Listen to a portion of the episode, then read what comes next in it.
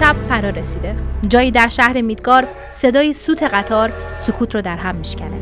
میدگار شهر آهن و بخار شهری که فقط به لطف یک چیز پابرجاست شیره طبیعت که از زمین استخراج می‌کنه و با این کار زمین رو آروم آروم می‌کشه.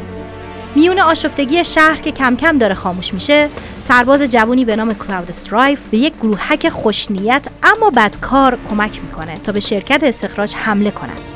قافل از اینکه به زودی سرنوشت تک تک اعضای گروه و تمام کسانی که میبینتشون به هم گره می‌خوره. قافل از اینکه تاریکی در راهه. نه فقط برای خودش یا کسانی که دوست داره بلکه برای کل دنیا.